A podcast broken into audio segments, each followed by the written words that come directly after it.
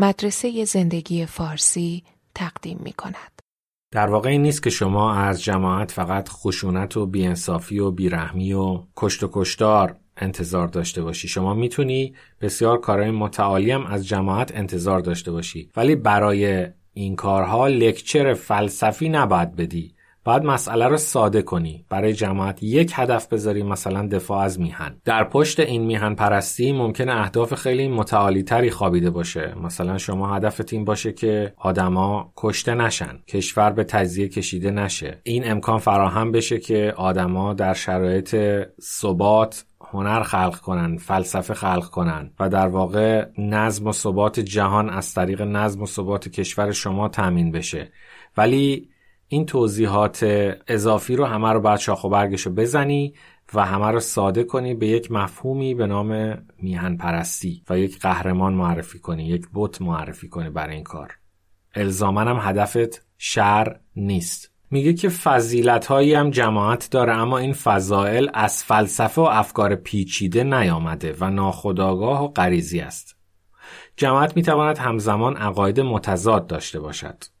مثلا جماعت همزمان ممکنه فکر بکنه که حکومت الف دست نشانده کشور ب و همزمانم این فکر رو بکنه که کشور ب حکومت الف رو نابود کرده و حکومت جیم رو سر کار آورده و باز همزمان آرزو داره که همون کشور ب بیاد و حکومت جیم رو نابود کنه. برای اینکه جماعت بخواد عقاید متضاد خودش رو توجیه بکنه به تئوری های خیلی عجیب و غریبی متوسل میشه تا بتونه این عقاید متضادش و این احساسات متضاد و دوگانش رو توجیه بکنه جماعت با تصویر فکر می کند و این تصاویر لازم نیست ترتیب و منطقی داشته باشند یا اساسا واقعی باشند. اینجاست که داره پیشگویانه از قدرت رسانه حرف می‌زنه. اگه ما فکر بکنیم مثلا در مورد همین اپیدمی کرونا ما سه تا تصویر از کرونا داریم. اگه چشممون رو ببندیم و بگیم کرونا کلمه کرونا رو بگیم بلافاصله سه تا تصویر مثل روح احضار میشن. یکی اون تصویر سبودی کروی از اون موجودی که اون خارها و اون شاخکها رو داره. تصویر ویروس کرونا که خب ما هیچ کدوم که زیر میکروسکوپ الکترونیک کرونا رو که ندیدیم. این تصویریه که به ما دادند. و خیلی شبیه مثلا یه نارنجک یا یه اجدر دریاییه. یعنی احساس تهدید و احساس حمله به آدم دست میده وقتی که یه دونه ویروس کرونا رو می‌بینه. دومین تصویری که به ذهنمون میاد اون آدمای فضایی هن مثل آدمای فضایی هن. کادر بهداشت و درمانی که سرتاپا خودشون رو پوشوندن و عینک زدن و مثل فضاییان و همه اون فیلم های علمی تخیلی قبلی رو که دیدیم برای ما تدایی می‌کنه. و سومین تصویرم که تهوع و چندش و نفرت ایجاد می‌کنه همون سوپ خفاشه دیگه. و همه ما با این سه تا تصویر در مورد کرونا ویروس فکر می‌کنیم. و هر سه این تصاویر هم رسانه ها به ما دادن. بعد میگه که نجات ها متفاوت فکر می‌کنن. عقاید جماعت یا موقتی و احساساتی هستند مانند موج یا مذهبی هستند مانند جریان مداوم آب که راه خود را باز می کند و می‌تونن در این دو زمینه تناقض داشته باشن. مثالی که می‌زنه میگه هندوهایی که اومدن الان تو دانشگاه فرانسه درس می‌خونن وقتی میبینیشون خیلی به نظر مدرن میان. ولی تا یه لایه ازشون ور میداری می‌بینی بسیار سنتی و همون عقاید سنتی افراطی هندوی خودشون رو حفظ کردن و اینا رو به تناوب بروز میدن. یه روز مدرنن یه روز هندوی سنتی. و خودش هم در زندگی نامش گفتم که خیلی سفر کرده و همه این سفرام های دولتی بوده و احتمالا کار کارشناسی بوده و اطلاعاتی بوده در مورد ملت های مختلف. میگه که برای درک یک ملت حداقل ده سال مسافرت و مشاهده میدانی لازم است. تمام عقایدی که عالمگیر می‌شوند مانند مسیحیت دموکراسی و غیره عقایدی کمبه و تقلیل یافته هستند تا در سطح هوش جماعت قرار بگیرند. یعنی بنیانگذار یا مصلح یا رهبری بوده و یک ایده بسیار متعالی در ذهنش بوده و این رو تا حدود خیلی زیادی ساده کرده و تقلیل داده تا در سطح هوش جماعت قرار بگیره. جماعت همیشه چند نسل از متفکران خود عقبتر است. جماعت می تواند استدلال کند اما در سطح بسیار ابتدایی مثلا یک پله.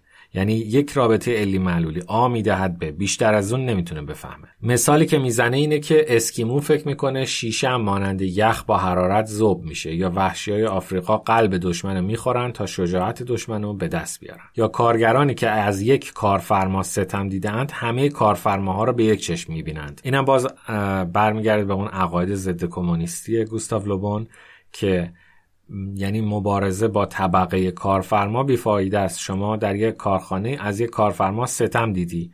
بعد اون مورد رو منیج کنی مدیریت کنی حق و حقوق تو استیفا کنی. این فکر که اصلا طبقه حاکم رو ور بندازی این از اون عقایدیه که از هوش کم جماعت میاد. از دید گوستاو لوبان. بنابراین سلسله علت ها برای جماعت باید از یک یا دو حلقه طولانی تر نشه. جماعت قدرت نقد نداره نظر شخصی نداره. جالبه میگه جماعت مثل یک خوابگرده تصاویر رو واقعی میپنداره و از اون هیجان زده میشه. کافی شما یه تصویر بهش بدین که فلان جنایت اتفاق افتاده.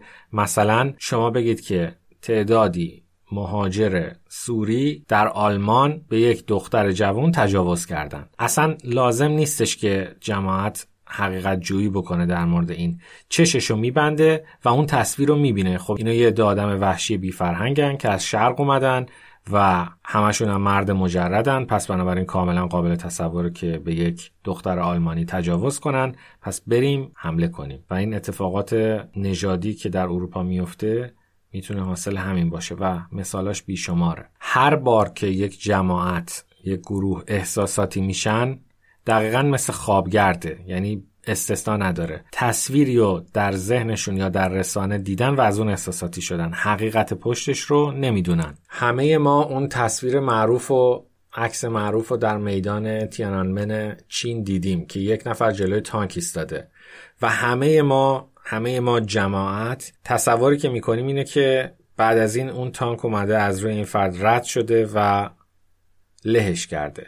ولی فیلم کاملش رو که ببینید تانک وای میسته و بعد مسیر خودش رو عوض می‌کنه و باز اون فرد میره جلوش وای میسته و چندین بار این اتفاق میفته و آخر سر تانک متوقف میشه.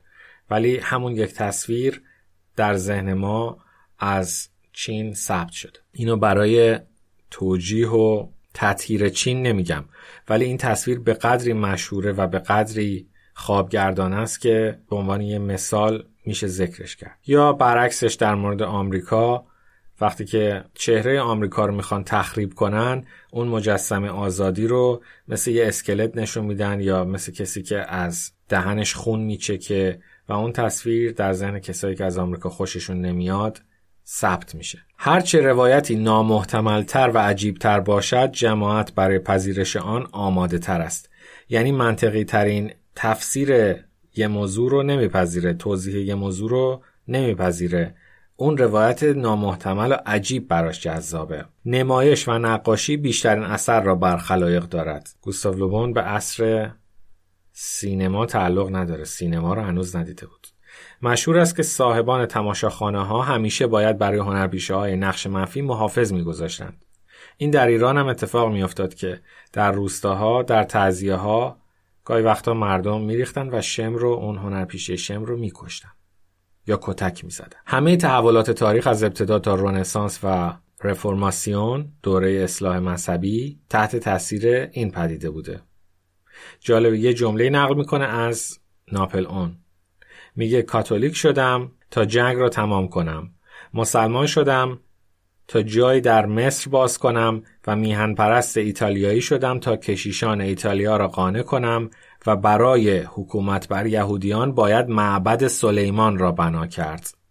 این جمله که ناپل اون گفته و گوستاو لوبون ذکر می‌کنه. هیچ سیاستمداری نمی‌تواند در خلاف جهت جریان تخیلات جماعت شنا کند یعنی اگه یه تصویری رفت تو ذهن مردم در اون لحظه در اون اوج که هستن دیگه بیفایده از شما توجیه بکنید. همین الان کسایی که با اون تصویر میدان تیانانمن خو گرفتن به راحتی از من متنفر میشن. برای اینکه چیزی گفتم که خلاف اونی هستش اون تصویری هستش که از چین در ذهن دارن. بنابراین میگه هرگز با جماعت بحث منطقی نکنید.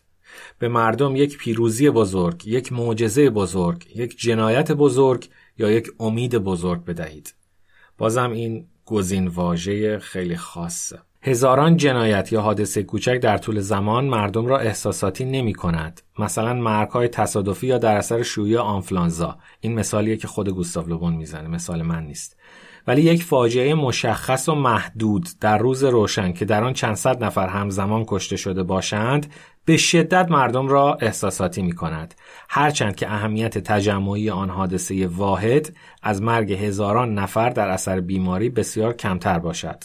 مثالی که می‌زنه میگه در سال گذشته حالا هر سالی که هست 5000 نفر در پاریس در اثر آنفلانزا فوت کردند ولی ما هیچ تصویر واحدی از این قضیه نداریم. فقط آماره. 5000 نفر آنفلانزا. ما چشمون رو ببندیم از آنفلانزا هم راستی تصویری نداریم ما اصلا نمی‌دونیم ویروسش چه شکلیه.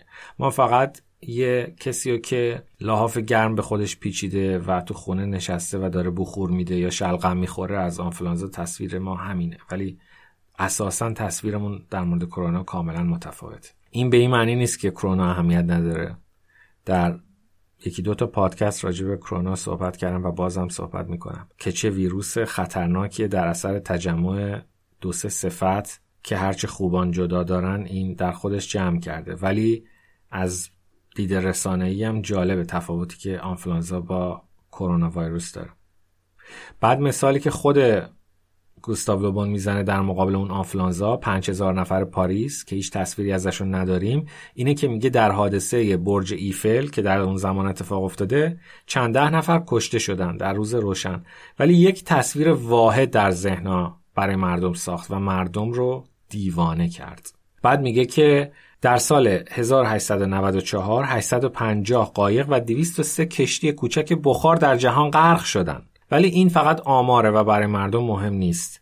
اما یک کشتی وقتی که با پوشش خبری و تصویرسازی وسیع غرق میشه همه رو دیوانه می‌کنه. هنر خلق تصویری فراگیر، هولناک و ضرب زننده در ذهن جماعت خود همان هنر حکومت بر جماعت است. به همین خاطر شاید بود که کلیسا همیشه نقاشی می‌کرد. تمام صحنه کتاب مقدس رو بر دیوارهای معابد و کلیساها نقاشی می‌کردن.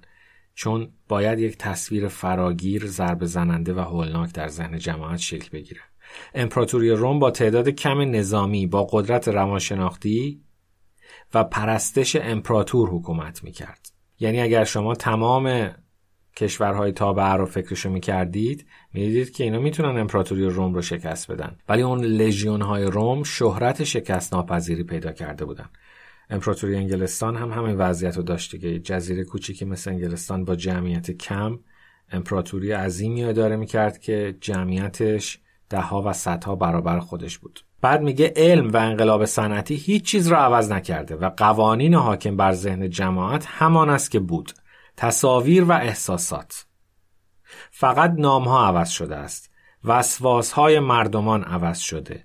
تمام عقاید و برنامه ها حتی برنامه های مدرن نظیر دموکراسی یا انقلاب فرانسه و حتی آتئیزم برای آنکه توسط جماعت قابل پذیرش و مصرف شوند باید به نوعی مذهب تبدیل شوند. یه بار دیگه اینو می‌خونم.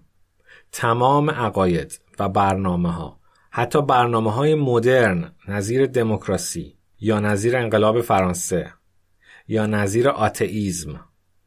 برای آنکه توسط جماعت قابل پذیرش و مصرف شود باید به نوعی مذهب تبدیل شود. بعد میگه منظورم چی از مذهب؟ معلف های کلی مذهب مگه چیه؟ خیلی مجمل و جالب اینو یکی یکی و شماره دار ذکر می‌کنه. اول پرستش یک معبود. حتی در آتئیزم هم یه دانشمند هستن که مورد پرستشن. یا علم مورد پرستشه یا تکنولوژی مورد پرستشه. دوم میل شدید به تبلیغ اندیشه پذیرفته شده. یعنی شما وقتی برات آتئیزم به مذهب تبدیل میشه که کتاب God's Illusion رو به این اون پیشنهاد می‌کنی یا هدیه می‌کنی. سوم تسلیم عقل و منطق. یعنی قضیه برات دیگه جنبه عاطفی پیدا می‌کنه. نه اینکه بخوای استدلالای مخالف خودتو حتی یک لحظه کانسیدر کنی یا در نظر بگیری. و چهارم عدم تحمل و مدارا نسبت به چون و چرا و منطق مخالف. یعنی میل به کشتن میل به سرکوب کردن و تحقیر طرف مقابل. حالا با چماق کفرگویی اگه مذهب کلاسیک باشه تو کفر میگی تو کافری تو نجسی. اگه مذهب مدرن باشه با چماق اینکه تو نمی‌فهمی تو خرافاتی هستی. باز گوستاو لوبان میگه آتئیزم برای پا گرفتن به فرقه و کشیش و محراب و شهید نیاز دارد. آتئیزم برای پا گرفتن به فرقه و کشیش و محراب و شهید نیاز دارد. انقلاب فرانسه را باید از دید روانشناختی مطالعه کرد تا خونریزی و خشونت وحشیانه و کشتار آن را درک کنیم.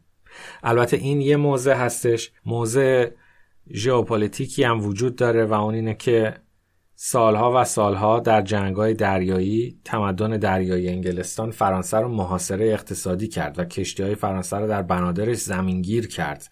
رابطه فرانسه رو با مستعمراتش قطع کرد. به فرانسه گشنگی داد و محاصره اقتصادی داد تا اون اتفاق افتاد و انقلاب شد. همش هم روانشناختی نیست. ولی خب این موضع و دید گوستاو لوبان هست. بعد میگه در طی انقلاب فرانسه براندازی یک مذهب توسط مذهبی جدید اتفاق افتاد. تمام پدیده های انسانی تاریخ رویدادهای مذهبی هستند. هیچ جباری بدون تسخیر ذهن جماعت نمی‌تواند کشدار کند. ریشه های باورهای جماعت ایناست. یک نژاد. که نژاد از دید گوستاو لوبون معنیش با ژنتیک یکم فرق داره. نژاد یعنی مجموعه همه القاعات نیاکان. دوم سنت ها میگه که سنتز روح نژاد تبدیل میشه به سنت خودشو به صورت سنت نشون میده. سوم زمان. توالی عقاید و ژنراسیون و دژنراسیون عقاید را رقم می‌زند. چهارم نهادها و مؤسسات. و یکی از نظرات درخشان گوستاو لوبون که منم خیلی باش موافقم اینه که نهادها و مؤسسات معلول هستند نه علت. دقیقا خلاف چیزی که عجم اغلو یا آسم اغلو در کتاب چرا ملت ها شکست می‌خورن میگه. یعنی شما با بخشنامه های زیبا نوشتن با قانون اساسی خوشگل نوشتن نمی‌تونید کشوری رو اصلاح بکنید. برای اینکه نهادها تجلی ارگانیک و کریستالیزه شدن طبیعی تمام اون ناخداگاه جمعی سنت ها روح نژادی و غیره اون جماعت هستند. شما همون بخشنامه همون قانون اساسی رو مردمی که بهش باور ندارن و سنخیتی باش ندارن راه های دررو و لوپ هول ها و در واقع منافذش رو پیدا می‌کنن و همونجور که دلشون می‌خواد عمل می‌کنن. نه اونجوری که در بخشنامه و در قانون اساسی مترقی نوشته شده. جماعت نمی‌تواند با اجماع و عقل بهترین مؤسسه و نهادها را برگزیند. نهاد از بدن جماعت مانند گیاه می روید و باستاب خود جماعت است. نهادهای متمرکز و استبدادی که ظاهرا در این زمان بد به نظر می رسند برای برخی ملت ها بهترین انتخاب هستند. اینم جمله گستاف لوبانه. پنج آموزش و پرورش. از اون ریشه های باورهای جماعت. یک دو سه چهار اومدیم پایین. نژاد سنت زمان نهاد. پنجم آموزش و پرورش. بازم یه ادعای خلاف عرف و خلاف باور عمومی. گوستاو لوبون میگه برخلاف تصور آموزش و پرورش چندان اثر عمیقی بر جماعت ندارد. اما عقاید و احساسات جماعت چگونه شکل می‌گیرد؟ یک عوامل دور و بعید. هرگاه از رفتار ناگهانی و پیش بینی نشده جماعت به شگفت آمدید مازی بعید را واکاوی کنید.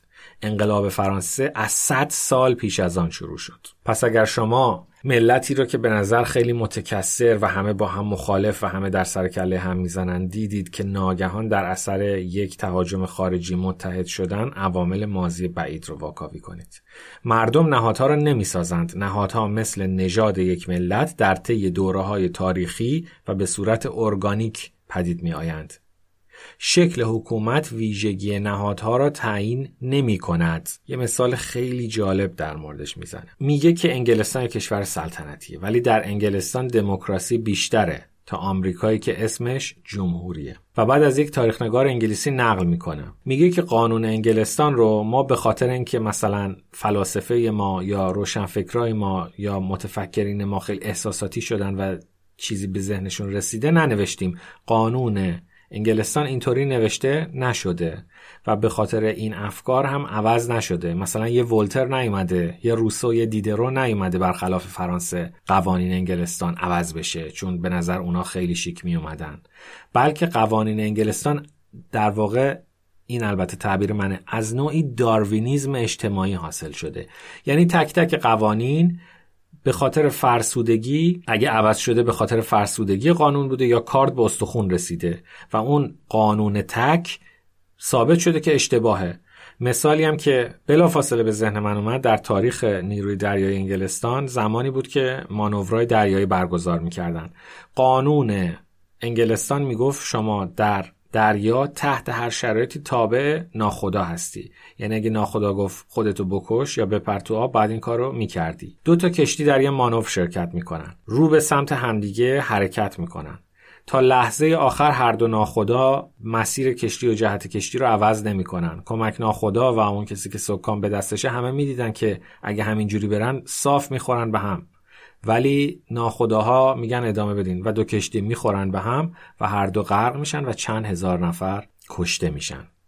بعد در انگلستان یک جلسه حقیقتی یابی تشکیل میشه و به این نتیجه می‌رسن که این قانون اشتباهه که شما تحت هر شرایطی باید تابع ناخدا باشی. اگر با قطع و یقین به این نتیجه رسید که ناخدا داره حرفی خلاف واقع و در جهت تهدید وجودی کشتی می‌زنه شما می‌تونید تمرد کنید بعد گوستاو لوبون پس این خیلی ایده جالبیه که شما مثلا در انگلستان یه ویژگی که وجود داره اینه که اگر به مورد جدیدی برخوردن که هیچ سابقه در قانون نداشته اولا که قانون اساسی نوشته و مدونی در انگلستان وجود نداره. اگر شما یک یک مگنا کارتا وجود داره از قرنها پیش که در واقع نوعی نقشه راه و نوعی پشتوانه وجدانی و روانی قانونه. یه چیز کلیه.